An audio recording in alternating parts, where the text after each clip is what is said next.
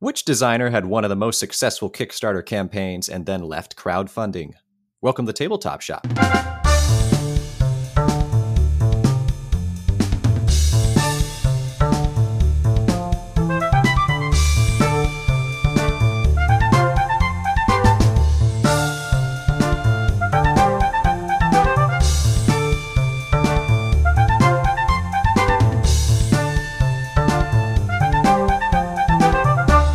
Hello, ladies and gentlemen, and welcome back to the Tabletop Shop podcast. I am one of your co hosts, Nate Clark, and seated across the world from me is your other co host, Mr. Cody Pennington. What's up?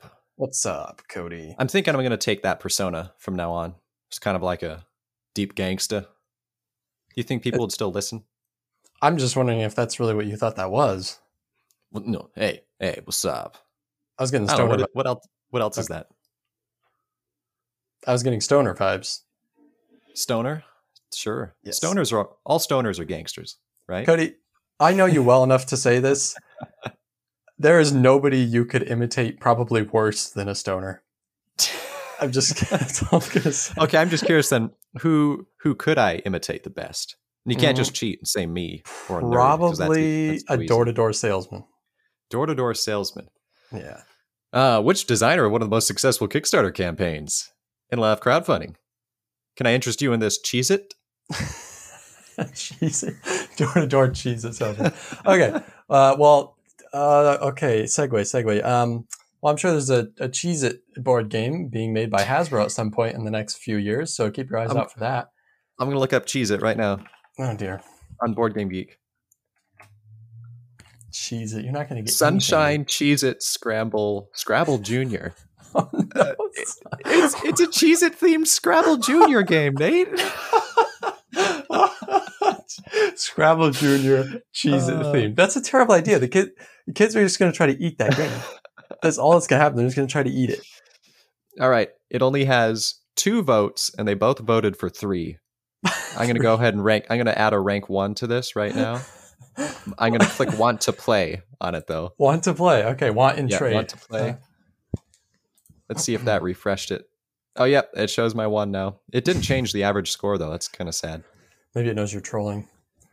Okay. Well, Nate, that was a great segue to board games. That was. It was so smooth, seamless. Okay. Well, I'll tell you what. A game I've not played this week, you can probably guess, would be uh, Sunshine. Sun. Why is it even Sunshine? Sunshine Cheese It Scrabble Junior.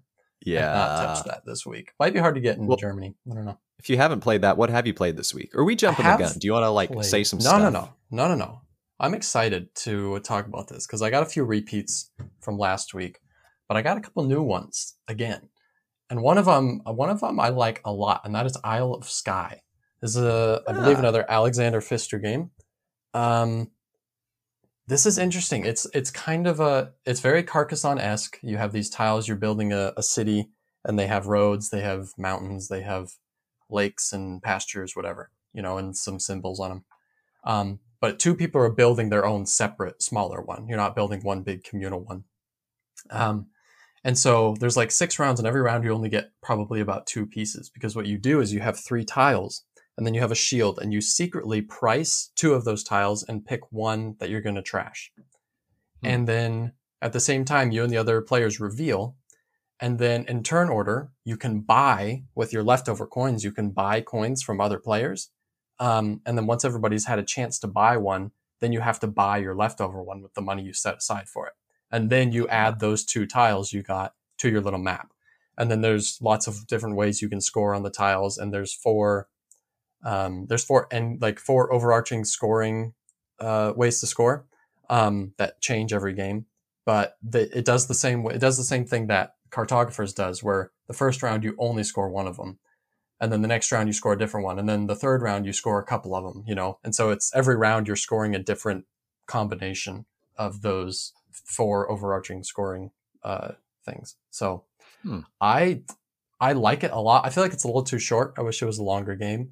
Um, but I, it's a fun it's a fun little puzzle. Um, it's it's decently light, but I love the decision making that goes into pricing your two pieces, trying to get in the other player's head, pricing your pieces, and you know picking one to get rid of. And sometimes you want both your pieces, and you're like, maybe if I jack up the price on both of them, they won't even buy one, you know? So Hmm. it's, yeah, it's interesting. It's really, really cool. That's good to hear that you want it to be longer. Usually, I feel like that's even a mark right. of some yeah. good games. They're like really big. You're like, ah, it's so good. I just wish it was a, a shorter experience. But you're sitting here Well- like, no, I want this. I want this longer. And this is also coming from two player only experience. So Ah, this is a game that would be longer with, with more players, definitely. Um, okay. So, but there is uh, about half the game simultaneous. So, yeah. So that's one highly recommend for sure.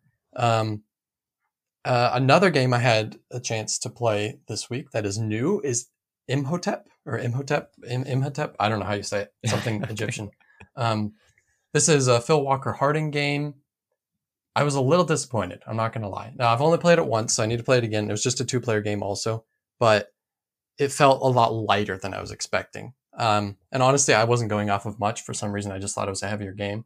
It's definitely a lot lighter. Basically, you're you have these five different like monuments you're building, kind of, um, and you have a different type. You and your opponents have different colored stones, and on your turn, you're putting stones on ships, and then you can also choose to send a ship to a location, and the stones are offloaded in a specific order. And then the order that they're onloaded onto whatever monument you went to is very important because all they they all score differently, and so the specific places where your your uh, stones end up is, is important for scoring. Um, and so it's a fun little back and forth thing of like you, I place a cube, you place a cube. Uh, should I place a cube or should I just send the ship? You know, because maybe you'll send it somewhere I don't want it to go. So it's a fun little back and forth game. Um, I want to play it again, but yeah, it was a little bit lighter than I was expecting. Does this So- qualify as a trading in the Mediterranean game? Mm, no, Okay. it does not because there's no Mediterranean Sea involved. So you're still trading. You are, and I, Egypt does border the Mediterranean, does it? Right? I think so. I think so. But there's no Mediterranean in the game.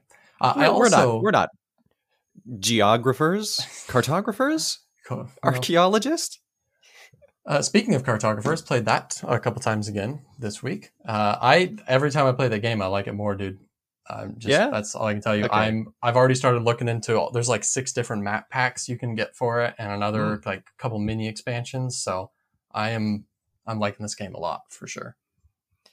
You're you're piquing my interest because I think maybe we talked about this last time. but that's a game where I always look at the cover. I'm like, this looks pretty cool, Yeah, and then I look at the game itself. I'm like, this looks pretty terrible. Honestly, dude, it's so cheap though. Like you could probably find just kind of sit on it and look every once in a while for used copies. And if you can find one for ten bucks, just jump on it and try it. It's worth it for sure. Hmm.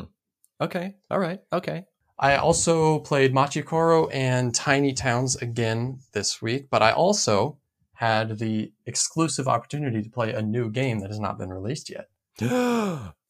that's it. Okay. I'm intrigued, Okay, it's a it's a two player. Get this, it's a two player dude. little card game. All right, it, it's an up and coming designer. Uh, you might know his name. His name's Cody Pennington. Dude, Uh, I so know that guy. I had the opportunity to play Kung Feud, and that title's still in the works. I think. I hope. Maybe. Yeah. Well, uh, that's pretty solid in my mind. Okay. All right. Well, I will let you take over with your games of the week, and if you want to talk more about that, you can. If you don't want to, you don't have to. Okay, I will say when you when you first started talking about playing a game that hasn't been released yet, I actually was excited, and then I immediately realized that you were probably talking about Kung Feud. awesome. Uh, sure, I'll. I'll I'll talk. I I did also play Kung Feud this week. It, it has been mentioned, I think, in passing before on the podcast as a design concept Possibly. that I've had in the back of my mind for a long time, and finally started actually producing.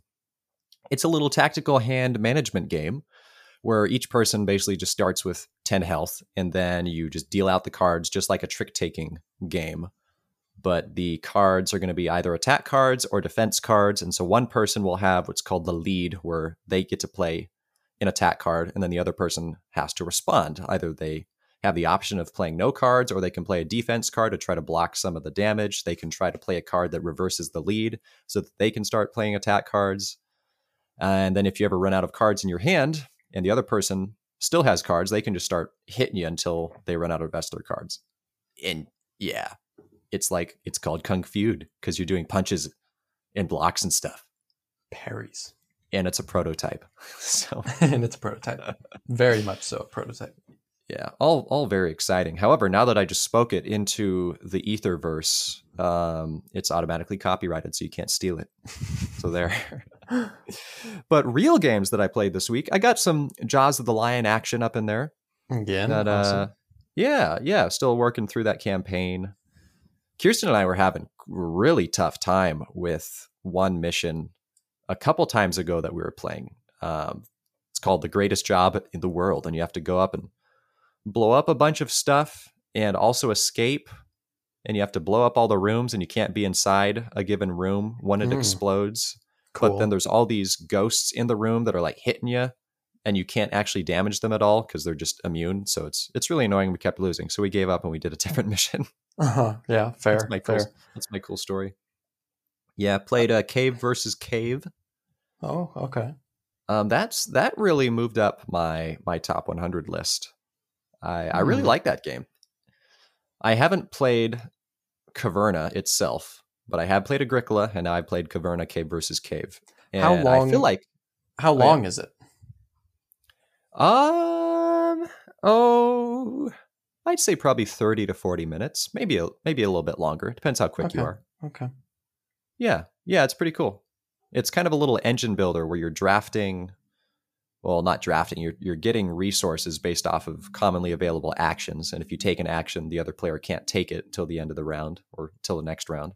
Yeah. um, and then you can use those resources to add i guess rooms to empty spaces that you have excavated in your cave and then you can activate those rooms later to do cool things to either get resources or do a more efficient resource conversion and then at the end of the game whoever has the most points based off of their rooms wins I'm assuming not. I'm assuming not as stressful as Agricola. No, not at all. Oh, because you're not even feeding your workers. Food is still a resource that is used for a lot of things, but basically it just comes down to if you don't have food, you just can't do the thing. But it's not like you're getting punished and getting negative So, points. Yeah, just a resource, basically. sure, yeah. It's pretty great though. I'm. It's just a streamlined to me Uwe Rosenberg experience, and I say that loosely since I've only played two Uwe Well- Rosenberg games now. Yeah, he has a lot of. Yeah, he he has a very very big large portfolio. Um, Okay, he has okay. little card games. He, like Patchwork is uh, like a super light polyomino game. He- He's all over the place. That's the thing Mm. about Uwe is like he is all over the place as far as like the weight kind of weight scale goes of his games. So Uwe Rosenberg is going to come up later in this episode. Remind me about him, and I will I will mention him. try to do that. So that that's my cool story. Also played Nidavellir this week. I love that game, man. I'm sorry. Where dude. it it actually gave me an idea for a board banter we should do at some time. Top five, top three, whatever games we like that everyone else hates. Oh, okay. because yeah. I know you're not a big fan of this game, and my wife is also not a big fan of this game, but I love this game. yeah, it's- yeah, yeah, it's that could be fun. it's fantastic. That could be fun. So this would probably be like towards the top of my list for that board banter. But yeah, little uh dwarf drafting game where you've got three taverns with a selection of dwarves and you're drafting those dwarves and then you're going to score points at the end of the game based on your collections of dwarves. There's five different colors of I guess uh, types of dwarves. I don't know what's the word. Occupation perhaps and then each of those colors scores differently. It's like the the blue dwarves are the easiest. They just score their face value points. But then the yellow dwarves, they score kind of like King Domino, where King Domino scores number of crowns times number of spaces that those crowns occupy. And this one is you score number of points times how many of those ranks of cards you have. Uh, so it's pretty cool. You can kind of diversify your strategies each time, and then you're also trying to convert your your bidding coins to get more points off of them at the end of the game and make stronger bids. It's an excellent game, and Nate, I don't know why you dislike it so much. Well, maybe we should just have a beer game of the week some some week, and we can go back and forth on it. All right, that sounds great. And finally, just played yesterday, Ares Expedition once Nice. more. We've talked about that game before. We don't need to. It's yeah, a good we game. talked about it a lot. You know what? You, as the listener, have the obligation to go listen to another one of our episodes if you want to hear more about Ares Expedition. So, ah, 'Cause yeah. pretty- pretty much pick an episode. and it's probably come up. So, well, I feel like that's enough about us. Even though we're going to keep talking, we should move on, Nate, to the game of the week.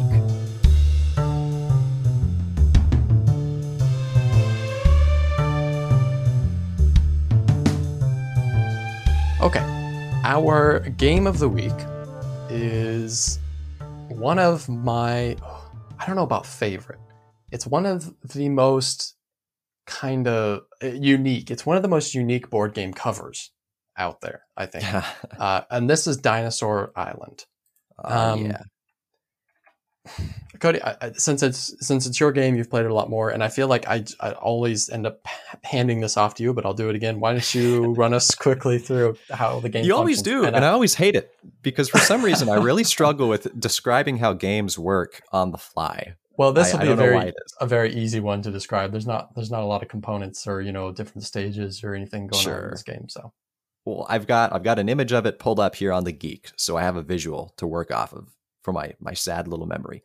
Dinosaur Island is a worker placement game of sorts.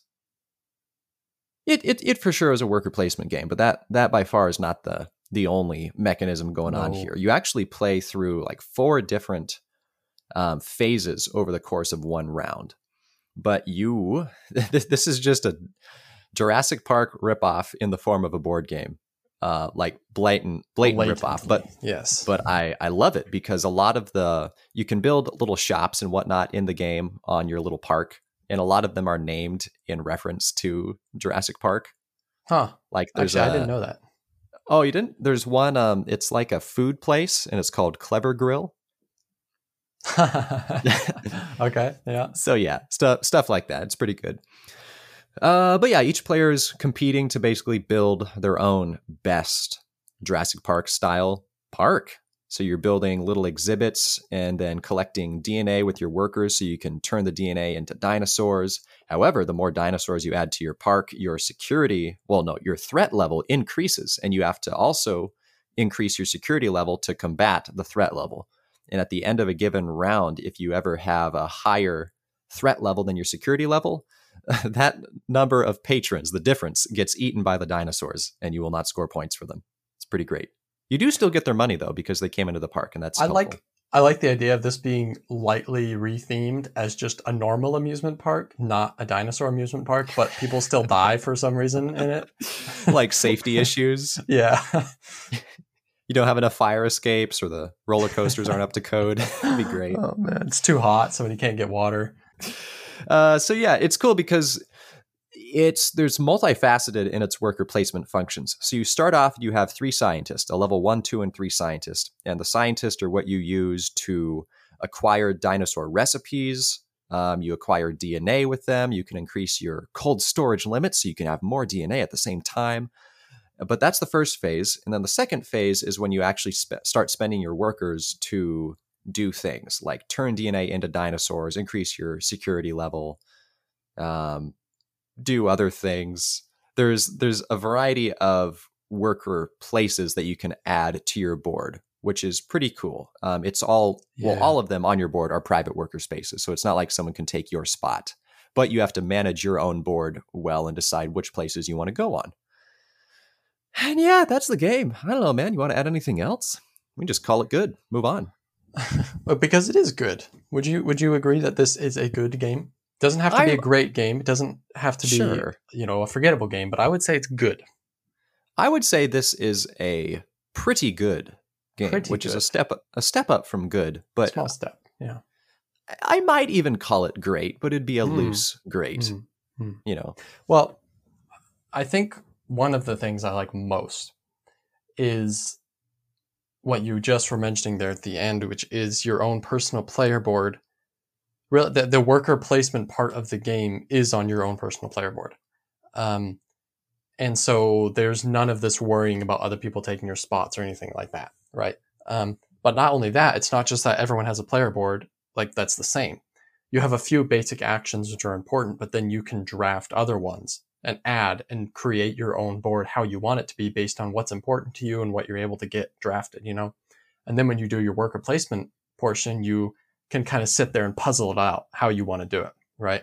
Um, and I think that's great. It's just it's just another way of doing worker placement, right? It's like, well, you know, we don't have to do anything crazy different about worker placement, but how about everyone just has their own worker placement section instead of there being one big one, you know, that everyone's mm-hmm. working on. So I, I, that to me is probably the coolest part of the game. Um, even though there's nothing about actually doing it that's super phenomenal. Um, but just the idea that of that kind of that little twist on worker placement, I like. Yeah, and I would say even though you're only placing workers on your own board, at least for the second round, you you are competing with a scientist in the first round for who gets the DNA, who gets the dino recipes. Oh, but there is true. still yeah, further further player competition in phase two. I think it is phase two or three when you're you're each person can just make a purchase, um, up to two Yeah. purchases for the round for these buildings and specialists that will add different effects, or they'll add places that you can use workers, or they'll just start filling up your board um, with points. And all of those are really important. And so you might really want to have first pick because you're really relying on getting that one that increases your security level by one for free because you're going to be short in security this round. But then the first person takes it, and you're like, ah, dang it, Nate. Why'd you have to do that? yeah, yeah. I And then it also has these randomized objectives you're working on over the course of the game. You can choose either a short game, medium game, or long game, which I have not seen before. I don't think in a game. I know it's definitely come up before at least once that I can think of, but I can't Yeah. remember what game it was. It was something we Huh. played, but I, yeah, I can't remember that. Uh, I'll get to the stuff I don't like later, but that's that's actually one of them. But I'll, I'll get to that That you when we- dislike. when we trash the game. Okay. that, that I well, I'll, dislike. I'll tell you what. I'll just pass it to you, man. What What do you want to say about Dinosaur Island? Well, I like I already said, I, I really like the the your player mat and what you're doing on there. Um, what I would really say about the game is that it's kind of it kind of feels like mechanism salad. You know what I mean? Like to the point that there's not even a main board. It's so the game is so broken down into different sections that every section just has its own board. Um, there's no there's no main game board. Um, so it's like okay, we're doing phase one over here on this little board, and then phase two on this board with the cards that come off it, and then phase three is on your board, and then phase four is on the other half of your board. You know, um, but it's just there's worker placement and there's all I mean, technically dice drafting, but that's kind of it's not really. Um, and and then card drafting, uh, and then worker placement again on your own board, and then I don't know what you would kind of not not polyomino, but kind of a map building thing when you're placing dinos and uh, locations on your map. Um, and then there's there's a not really push your luck, but there's bag pulling, uh, like at least or uh, yeah, I don't know. It, it feels like there's a lot of different things going on, and I think for the most part it does work pretty well. But the game, for that reason, is also very overwhelming the first time you play it. Like Mm. trying to wrap your head around the game and everything and how everything affects other things and what you should even be kind of trying to do is really, really, uh, yeah, it, it's it's pretty difficult the first time you play it. Yeah, yeah, I'll give you that. What uh, sticks out to you that you kind of when you think about dinosaur and you're like, you know what I really appreciate about it is, you know, whatever. Also, the the look. You know, I, I I'm a, I'm a huge fan of the look of the game too. It kind of has a retro vibe, kind of an '80s retro vibe to it. Very neon and very flashy, um, but not Very necessarily in a bad way. Yeah, it's almost not really what you'd expect from a dinosaur themed game. You've just got all these crazy colors. Uh, uh, there's a lot of a lot of pinks, a lot of Yeah. neon blues, neon greens. Honestly, what you said about the the different boards, how there's not really one common board, I actually don't mind that. I will say, in general, for some reason, this game doesn't really come to mind for one that I immediately want to get out and play. Um, my wife likes it a lot more, so usually we'll play it more because she likes to play it, and I, I still enjoy it. But what you said for the boards, I don't mind because I like how it actually kind of breaks up the sections of the game. It, pro- it probably would be cool if it was all condensed into one. I, I dislike how you have to set it up and make everything fit. But what I appreciate is having three different central boards in the game kind of gives you a place to focus on according to what's going on in the game. So start with phase one, and you've got the the dice drafting for the DNA, you've got the dinosaurs, um, you've got the cold storage limits you're working on. You can just look at that board, and that's what's going on. And then there's like a clear cut. You move on to phase two, and now you're uh, making your purchases for different buildings, different specialists to add to the game. And then phase three, it's like, okay, we did all the other stuff. Now I'm just going to look at my own board and go, go, go. And then we resolve at the end. Why do you think that they did break it up instead of because you could have taken phase one and phase two of this game and made them into one big ish uh, central game board, right? Because then phase three and phase four are on your own personal board.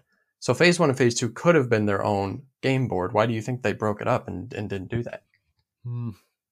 Yeah, I don't know. Could have just been a, a component thing because the phase two board, I mean, there's a section to the right of it where you have to have a bunch of tokens and cards laid out. True, but I mean, that would be on the side of the game board anyways, and you could still, you know, peter off your cards from that. Yeah, yeah, I guess that's true. I, I don't really know why they chose to do it like I- that. I, I mean, I, a will say I, I appreciate it. I have a theory. What and I'm got? I'm going to segue into my dislikes of this game. Um, I would guess bec- it's because the game is such a freaking table hog.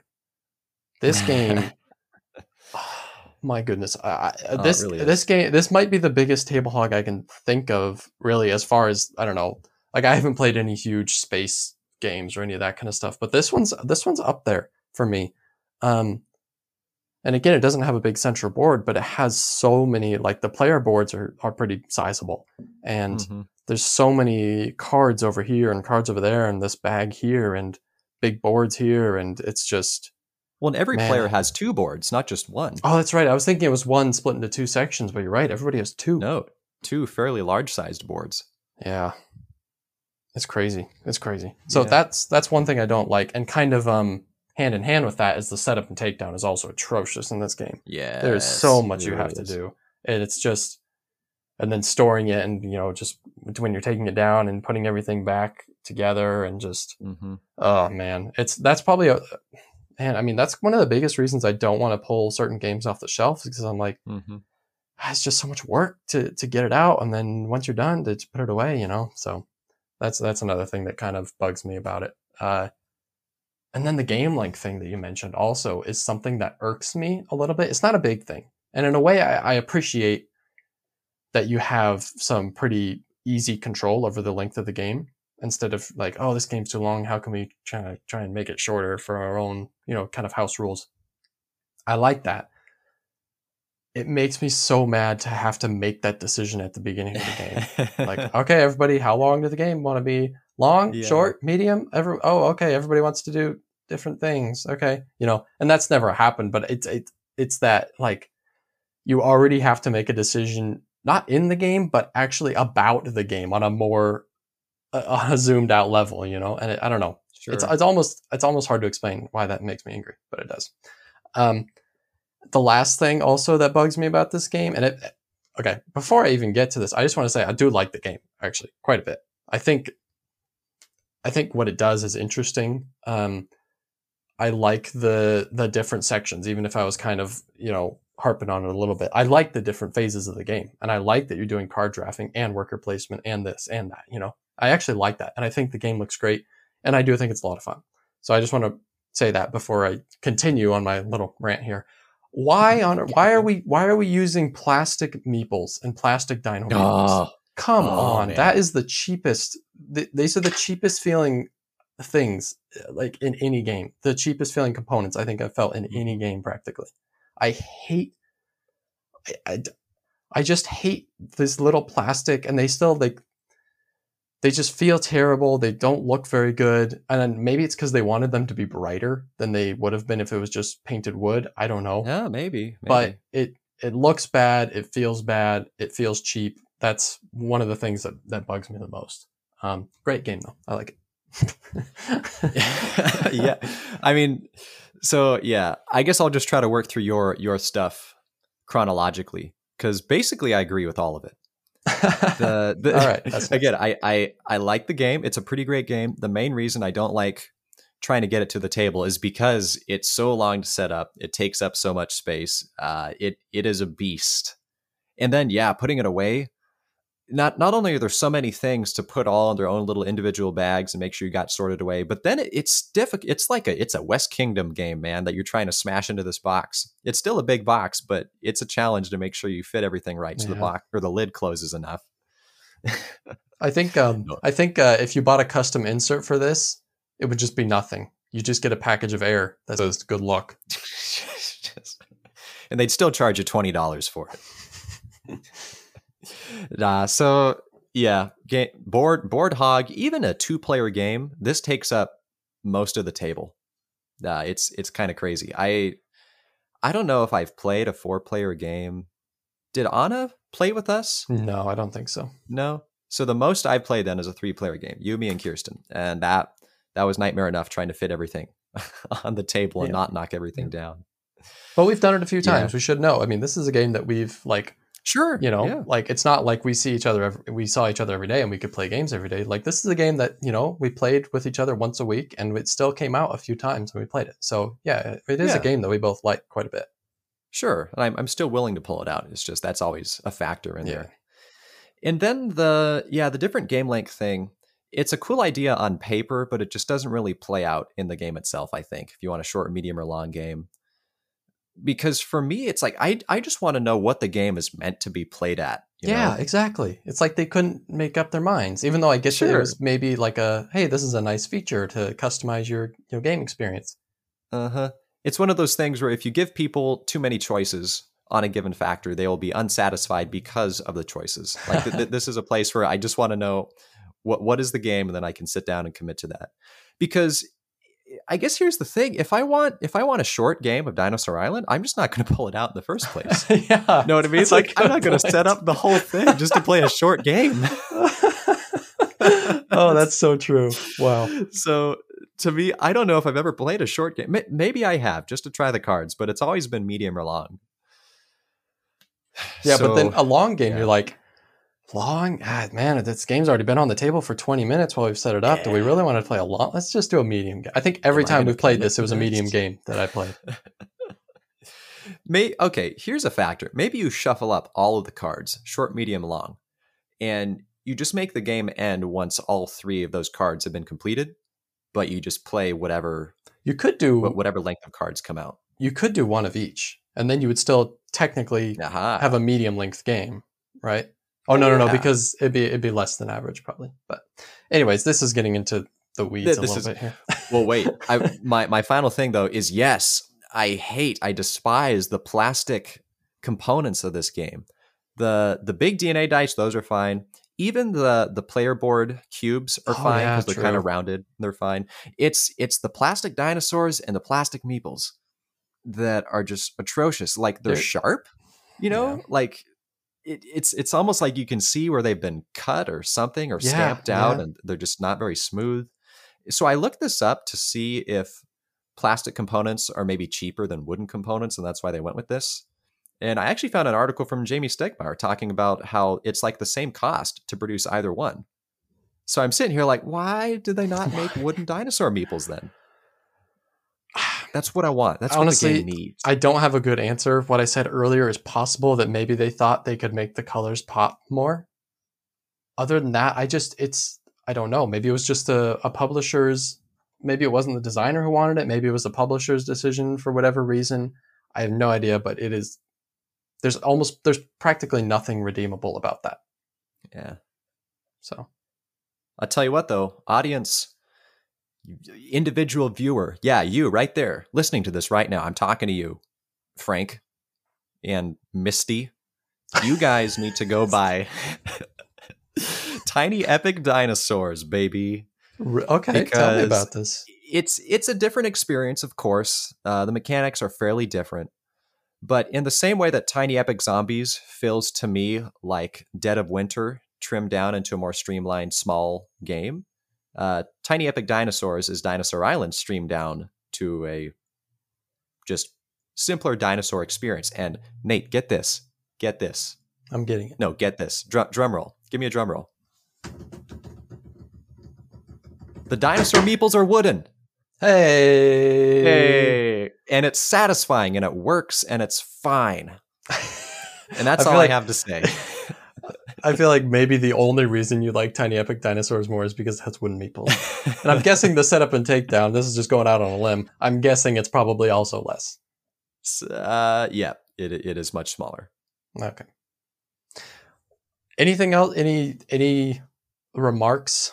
Uh, leaving remarks you would like to give before we Hmm. before we move on about Dinosaur Island? the game is clever. It doesn't take itself seriously, and it has a good sense of humor, and so I appreciate that. True. I the next time we play, I need to read some more of the flavor stuff, uh, and pick, try and pick up on some more of the jokes and whatnot. Yeah. Yeah, yeah, it's pretty cool. Yeah. Well, not, enough about that though. What should we do now? What do you want to do now, Nate? Should we just hang up the call? Have, have we accomplished nice- what we've came here to do? a nice thirty minute episode? Sure, About- yeah. Yeah, yeah. Uh, what- Or yeah, go what? ahead. No, go ahead. Or Okay. what, Cody? we we could talk about that little tagline I gave at the beginning of this episode. Maybe you, Frank and Misty, figured out what Oh, I was wait. talking about. What? Oh, maybe it's not a great. I was gonna say, based on your description, could you think of another designer that fits that description? And I'm sure there Uh, are actually probably quite a few, but uh, I don't think I could name any of them. Other than, I guess, I suppose. Um, oh shoot, what's his name? Uh, Isaac Childres, who made Gloomhaven. Isaac Childres, I think that's right. Yeah. But then Frosthaven was a Kickstarter, so he didn't step down from crowdfunding. Oh, true. Okay, well, So pretend this episode came out years ago. Dar- Okay, sure, sure, man. Before anyone knew. Yeah, no, we're talking about Jamey Stegmaier, nerds. Welcome. Welcome to the Jamey Stegmaier podcast section. Let's just rename this to the Jamey Stegmaier podcast, but we won't even really mention him anymore. It's just we'll We, just call uh, it that. We probably would get more more viewers. Maybe what we could do is just kind of change the spelling of the name so it's not like a copyright issue. Oh, okay. It's copyright issue. What do you mean? It's a name. Well, I don't know that that we're not like trying to steal his likeness or something. Hmm. I I don't Okay, know. I- Hopefully we'll have him on the show soon. But yeah, it's a it's a designer spotlight episode, and we're going to be talking about Jamey Stegmaier, as is Jamey. tradition for the long tradition of one other designer spotlight episodes we've done. Yes. I will cover the bio that I could uncover for this designer, and Nate will cover the majority of the games, and then we'll just talk about it. yes. Just want to feature this designer that we both appreciate. Am I right? Yes, you are definitely right. We could definitely start out kind of by saying that this is I, Scythe was kind of our the thing that really pushed us off the deep end into the board game world. Um, Yeah. and it is a game that is will always have a, a special place in our hearts, and a game that we still both like very very much. So, uh, I would yeah. say. I mean, it's it's my number one game on my top 100, and it's your number two or number three. yeah, uh, number three, I think it's yeah. Number three. Okay. All right. So- That's still pretty good. What do you think? Uh, there's no way it would ever drop off my 100 ever, ever, ever. No way. Okay. what, what were you going to ask? it sounded like a really Uh, stupid question now, but okay. I was what was I gonna ask? I don't I don't know. Yeah. Uh, probably probably nothing worth asking. How about instead I inform you and the audience on some Stonemaier and and Stegmaier games. some, Um, some Stonemaier games games. so as already mentioned, Scythe would probably be the biggest, definitely uh, surely be the biggest hit um, of all of his games. Uh, Viticulture also though is obviously a very notable one that a lot of people would be familiar with. Um, it came out in 2011, I think, but then was kind of remastered with a second uh, Essential Edition.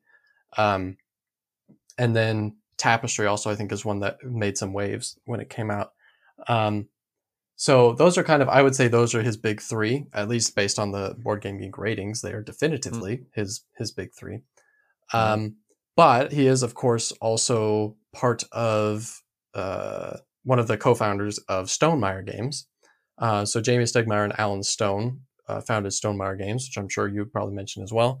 Um, but then you can include Wingspan and uh, Between Two Cities or Between Two Castles of Mad King Ludwig, um, Yeah.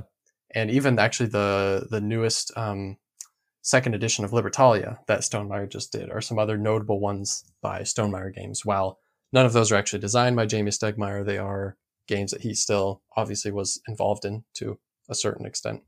Um, sure, yeah. So- Wing- did you say Wingspan? I did say Wingspan. Yes. Okay. Um, that's Yeah. Elizabeth Hargrave, I think, uh, the Mhm. designer. Um, but also, I, I wanted to. So, Scythe viticulture, and, viticulture and tapestry are the are the big ones for sure. Um, I think one thing that's very, one thing I appreciate about his designs, talking about just those three specifically, is that I feel like they are all very unique designs. Um, the scythe thing with the player boards is just when I first saw that, and granted, I, I hadn't uh, you know had a lot of exposure to games, but that those player boards and scythe are just Oh yeah, those are a, a feat in and of themselves. Those things double amazing, layered, dude. double printed. Yeah, well, I'm- I mean, okay, yes, the the production quality also, and that's another thing we could talk about with with Stonemaier games, especially. Are the production quality is always of the the highest um, quality. Uh, but I was gonna say, I was gonna say that the actual mats themselves are great. They're so well designed. Uh, like the the strategy in the action selection and modifying your own personal board and on all the things you can do with them are like it's a unique man. design. It's it's very good. Um, also, this idea of creating kind of what feels like a war game when you get into it, but you realize it's it's a trap. It's not actually a war game. It's an economic game, and maybe there will be a battle or two. Um, yeah, some conflict. but then also the viticulture has its own charm too. You know, um, it's there. I, I I should have maybe researched a little bit before I make this bold statement, but I feel like it was Ooh. it was or probably was one of the first games about making wine. I know there are others. It's I mean seriously, I'm who would sure it think yeah. who would think that that would be a good idea for a board game design? But yeah, wow. And that was that was back in 2011 too. Now you can kind of Yeah. get away with like if the game looks good and has a solid design, you can kind of get away with any theme, really. People will still buy it. But I don't know, I feel like I feel like a wine theme, you know, over 10 years ago is, is was a little maybe a little daring, but I, I could be wrong on that. Um, and then Tapestry is just also another game that's I don't, just a bunch of tracks that you're moving up on, basically. But Yeah, man, I call it Tapestry a is a weird pseudo one. a pseudo Civ game. It's I would not call it a civilization game at all. I don't think it's just moving up tracks. The game is what it is. Hey, you Um, want to know what's funny? huh. I I listened to a podcast. Um, ben Maddox hashtag Five Games for Doomsday. This is part of where I did my research for Jamey's Okay. background and stuff. Um, he designed Tapestry intentionally as a civilization game. That's like that's what he wanted to make. that I guess I guess the question is what do you what uh, what defines a civilization game, right? If it's Hmm. just the theme, then yes, right? Uh, you can't argue that it's not if you're just going off of the theme. But all the game is is moving up tracks, right? Maybe drafting a little bit of cards and then maybe placing some towers out on a board and some land tiles out on a board if you want to. If you don't want to, you don't have to, right? Yeah. Um, it's not like it's a it has to be a core thing of your strategy. So sure. I, it's just it's to me it's so abstracted and i love the game absolutely love the game i've played this game a lot of times um I I think it's i think it's the game looks great feels great but i don't think the theme necessarily integrates too well Yeah. I don't really think so either. You could basically stamp and just reskin this game with some other idea and it would still function just fine. and i would Because still like it Sure. And well, the whole idea of it being a tapestry is because you're playing down these tapestry cards throughout the game um, until you finish your little tapestry. I think you have to play four. Was it Yeah. three? you play four i think Four of them? Okay. And each of them represents sort of uh, a technological focus or a political focus or a philosophical focus that your, I guess, pseudo country undertakes for that era. And then at the end of it, you have like this story of what your country did.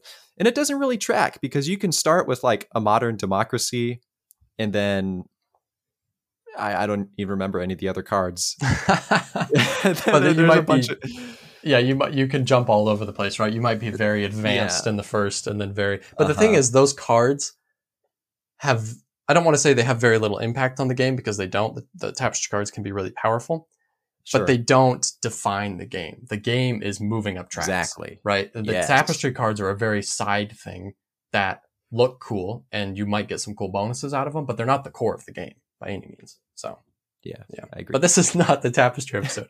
Uh, This is real not. quickly, I also want to mention some upcoming games uh, for Ooh. Stonemaier and uh, both both Stonemaier and um, Stegmaier. Uh, recent and upcoming. So a couple of recent ones actually from 2021 and 2022 are Rolling Realms and Smitten. Um, Hmm. Rolling Realms is a game that uh, Stegmaier designed during COVID. uh, which is a really really light roll and write game, um, or flip and write, maybe. No, I think it's roll and write. Oh, it's called Rolling Realms. What am I saying? Um, but Rolling Realms. What kind of game should this be? Let's make it a flipping right. uh, but it's a it's a it's a very simple roll and write uh, where you have kind of just like three different cards that you're kind of f- filling out, um, and you can kind of have a, a bunch of different combinations of three different cards in front of you. And actually, what's cool about the game is that it's it's almost like a, um, a living card game in a way because he keep, they keep releasing promo packs or whatever for it for games. So every card you have mm. is like named after a game kind of. So there might be one tapestry card and one Terra Mystica card and one Arc Nova card. Um, and you're doing this little like little mini game kind of on it as your as part of your roll and write. Um, so kind of a, a, an interesting, unique huh. idea. And I've then, never heard of this. Yeah, you should check it out. Um, and then Smitten is a very, very light, cooperative kind of, I guess, panorama game is what it's called. Um, I don't know too much about it. For me, light cooperative game is something that I turn tail and run the other way. I, am kind of not interested. I already don't like cooperative games very much, and then if they're light cooperative games, I'm really kind of like not interested. Um, but it's it's more about the what the game looks like. You know, I think it's a very pretty game and you're laying cards out and kind of creating a picture. Um, so there's that. And then hmm. I would also like to note that the Tapestry expansion number three is coming in the first quarter or the first half of 2023, Ooh. as well as an insert for the box that will accommodate all three of the expansions. Which, for those of you who have the original Tapestry game, you know that it's kind of a, a tight fit already. Um, yeah. But there will be a custom insert as well as a third expansion for Tapestry, and most likely the last expansion for Tapestry. Jamey Stegmaier mm. said, um, coming at some point in the next five or six months. So those are both things I'm very much looking forward to. On on the subject of expansions, I was just thinking about this the other day. Let's just say, Rise of Fenris, possibly one of the greatest game expansions that has ever come out. Hmm. Rise of that I've played. I guess I haven't played that many expansions, but what got me on this track is when I was actually adding rates, like out of ten, to all the games I've played on Board Game Geek, and I was coming to expansions. I was trying to figure out how I wanted to approach ranking an expansion. First, I was just going to give it whatever the score was for the game it's attached to, but then no, I was like, nah, I'll rate no, it no, based on like how it contributes yeah. to the game. And I guess it just got me thinking, like, look at Everdell. You have Bellfaire and Spirecrest and Pearlbrook, and they all add they add some stuff to the game. It's kind of interesting. But Rise of Fenris like adds it adds this whole story to the game. It adds this whole layer of of a campaign that you can play through. It also adds two very unique playable factions that kind of defy the standard very much rules that the rest of the factions have played as. Yeah, yeah. Uh, it's a, such an interesting conglomeration of stuff that it adds to the game, where it makes the game so much more when you're playing the Rise of Fenris. That's, that's just kind of my little thought. What do you think? I would agree. I, I feel like when you first met when you first said it, I was kind of not necessarily in agreement, but yeah, the two factions that it adds in are really very very cool, and they are very rule breaker type factions, uh, which makes them awesome. Um, mm-hmm. And then if you want a campaign experience out of Scythe, you get a very kind of cool this world that's already been created that's so cool. You get a, a story, an actual story to go with it, um, not yeah. just the the text in the rulebook of Scythe, but an actual kind of story to go with it. Um, and so that that's pretty cool too. Yeah, sure. Well, I feel like we kind of flipped this around, but I guess I'll I'll talk about Jamey Stegmaier's origin story now. Go for it. It's I, b- between Shem Phillips and Jamey Stegmaier now. It's actually a bit harder to find information on designers than I thought it was going to be. I think mm. we're used to like Hollywood actors or musicians where they have this massive Wikipedia page that tells you everything about their their background, where they grew up. Um, I think game designers are just kind of celebrities within our own little realm where we yeah. think they're amazing, but it's hard to find too much information without searching through a whole bunch of podcast interviews that may exist or may not exist. But all that to say, Jamey Stegmaier operates out of St. Louis, Missouri. Uh, that that's where Stonemaier Games is, but he grew up in Virginia, so he's he's an Eastern man. As I say that, I realize that doesn't make any sense. He's from the Eastern United States. Yeah, although in college he studied abroad for a year in Kyoto. Kyoto. So that's interesting. Wow. Okay. Um, I because of that, I'm surprised that we haven't had some sort of Japanese themed game. I was so just far. gonna say that too. Yeah, but You know, I, we- you know what? we- I I would say that I would not be surprised if we do at some point. and they, he would do a very good go. job. I'm sure. Here, here's what we got. It's a sake game. You have winemaking. Now you have sake making. See, I feel like it's less inventive now, especially by the same designer. Sure.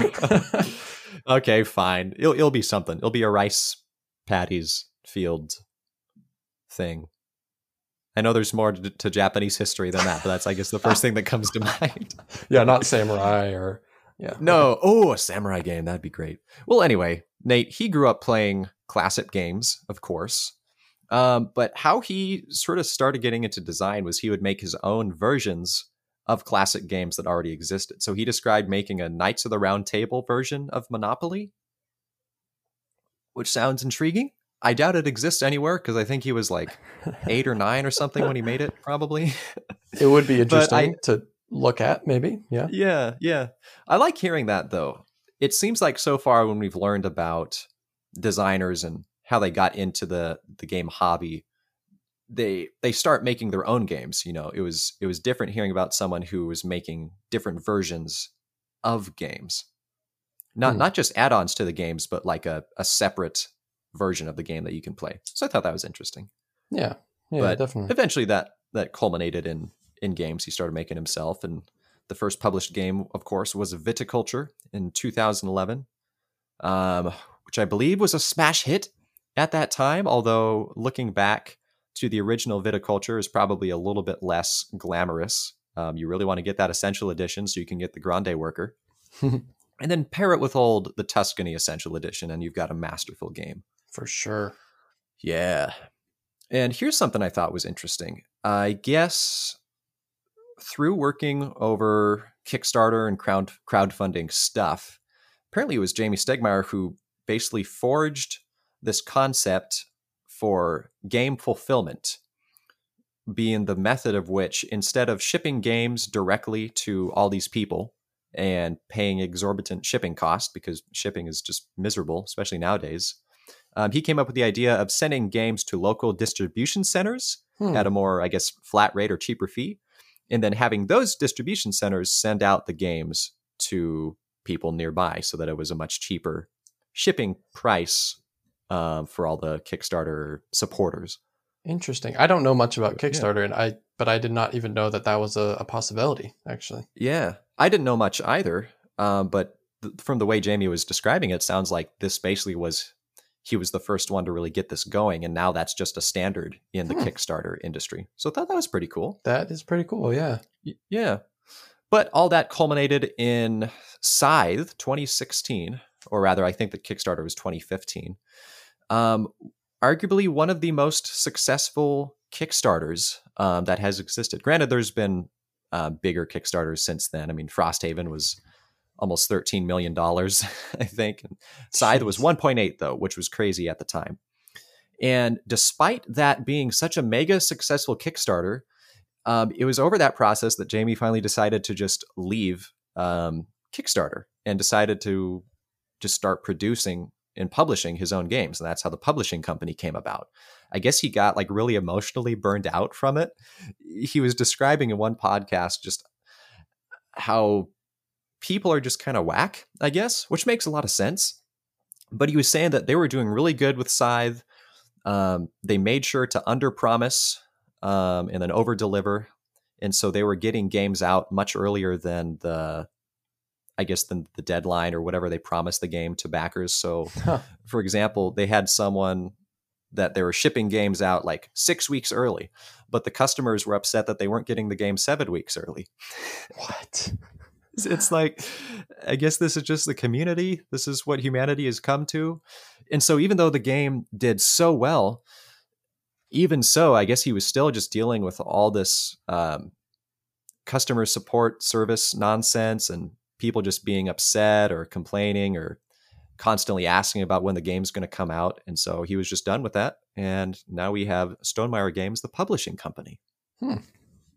So Stone, okay, interesting. So Stonemaier, hmm. But so Stonemaier Games did not exist before that at all then? Um, Because I mean, like Viticulture is still a Stonemaier game, though. yeah, but is that like a new new reprint Yeah, I don't know. printed version? I'm not sure. It may have existed, but it may have just switched to the publishing model instead of the Kickstarter model Okay. after okay. side. So yeah. But yeah, that's my cool story. Apparently, um, uh, Gabe Barrett personally told me that Jamey is really good at being on other people's podcasts. Um, and I've actually heard on some other podcasts Jamey talk about this how he he like doesn't really care. He's happy to engage with small channels and small audiences, and he just likes doing that. So for sure, we will reach out and have him on the show at some point. But we'll We probably reach wait. out. And hopefully he will be generous enough to donate some of his time, and hopefully we will have him on the show. Oh yes, ah yes. But we'll probably wait to reach out until you are back in the states, and we're not trying to coordinate like three different schedules and time Three zones. different time zones would be quite Yeah. a pain for sure. That'd be Yeah. quite weird. But yeah, we hope to have him on the show soon. He would grace us with his presence, and he can tell us all about stuff. Cut. That's awesome. Well, Nate, anything else you want to add to to Frank and Misty? Well, I just think that now I'm really looking forward to hearing Jamey Stegmaier just talk about stuff. You know, if we have him on the, the podcast, that'll be the first question I ask him. Hey, you know, Jamey, tell us tell us about some stuff. And then I won't ask anything else. I'll just, you know, just silence. So Neither of us will. We'll just sit there the whole time, and we'll just let Jamey talk about whatever he wants to talk about. He would hang up in the first five minutes. I'd be like, well, uh, no more, no more small podcast interviews for me. These guys ruined it for everybody. we'll Yeah. be the ones. Yeah. Well, thank you everybody for listening. Hopefully you enjoyed this episode. If you want to reach out to us, you can do so at tabletopshop23 at gmail.com. You can also find us uh, on Instagram as tabletopshop23 and Facebook as tabletopshop podcast. Yeah. And good folks, if you want to help us out, we really need your help. If you're listening on Spotify, g- give us a little rating. Um, I, try, I always try to add questions or polls in each of these episodes. If you want to engage there and just sh- show us your support. If you're on YouTube, if you want to like hit subscribe, hit like, comment about how great our hair is, even though you can't see us, that that'd be great. We just we appreciate your appreciation of stuff. And we, we appreciate any contact. We like conversing with people and, you know, getting feedback on stuff. So yeah. Oh yeah, we have an email, tabletopshop23 at gmail.com. Send us stuff. We'll respond. Yeah. And remember, Stonemaier makes good games and you should buy them. And Jamey Stegmaier should pay us for saying this. Thanks for tuning in, folks. This has been the Tabletop Shop Podcast. We release our primary episodes every other Wednesday with something a little different on the opposite Wednesdays. Who knows what will happen? We'll see. Find out next Wednesday. And thanks for stopping by the shop.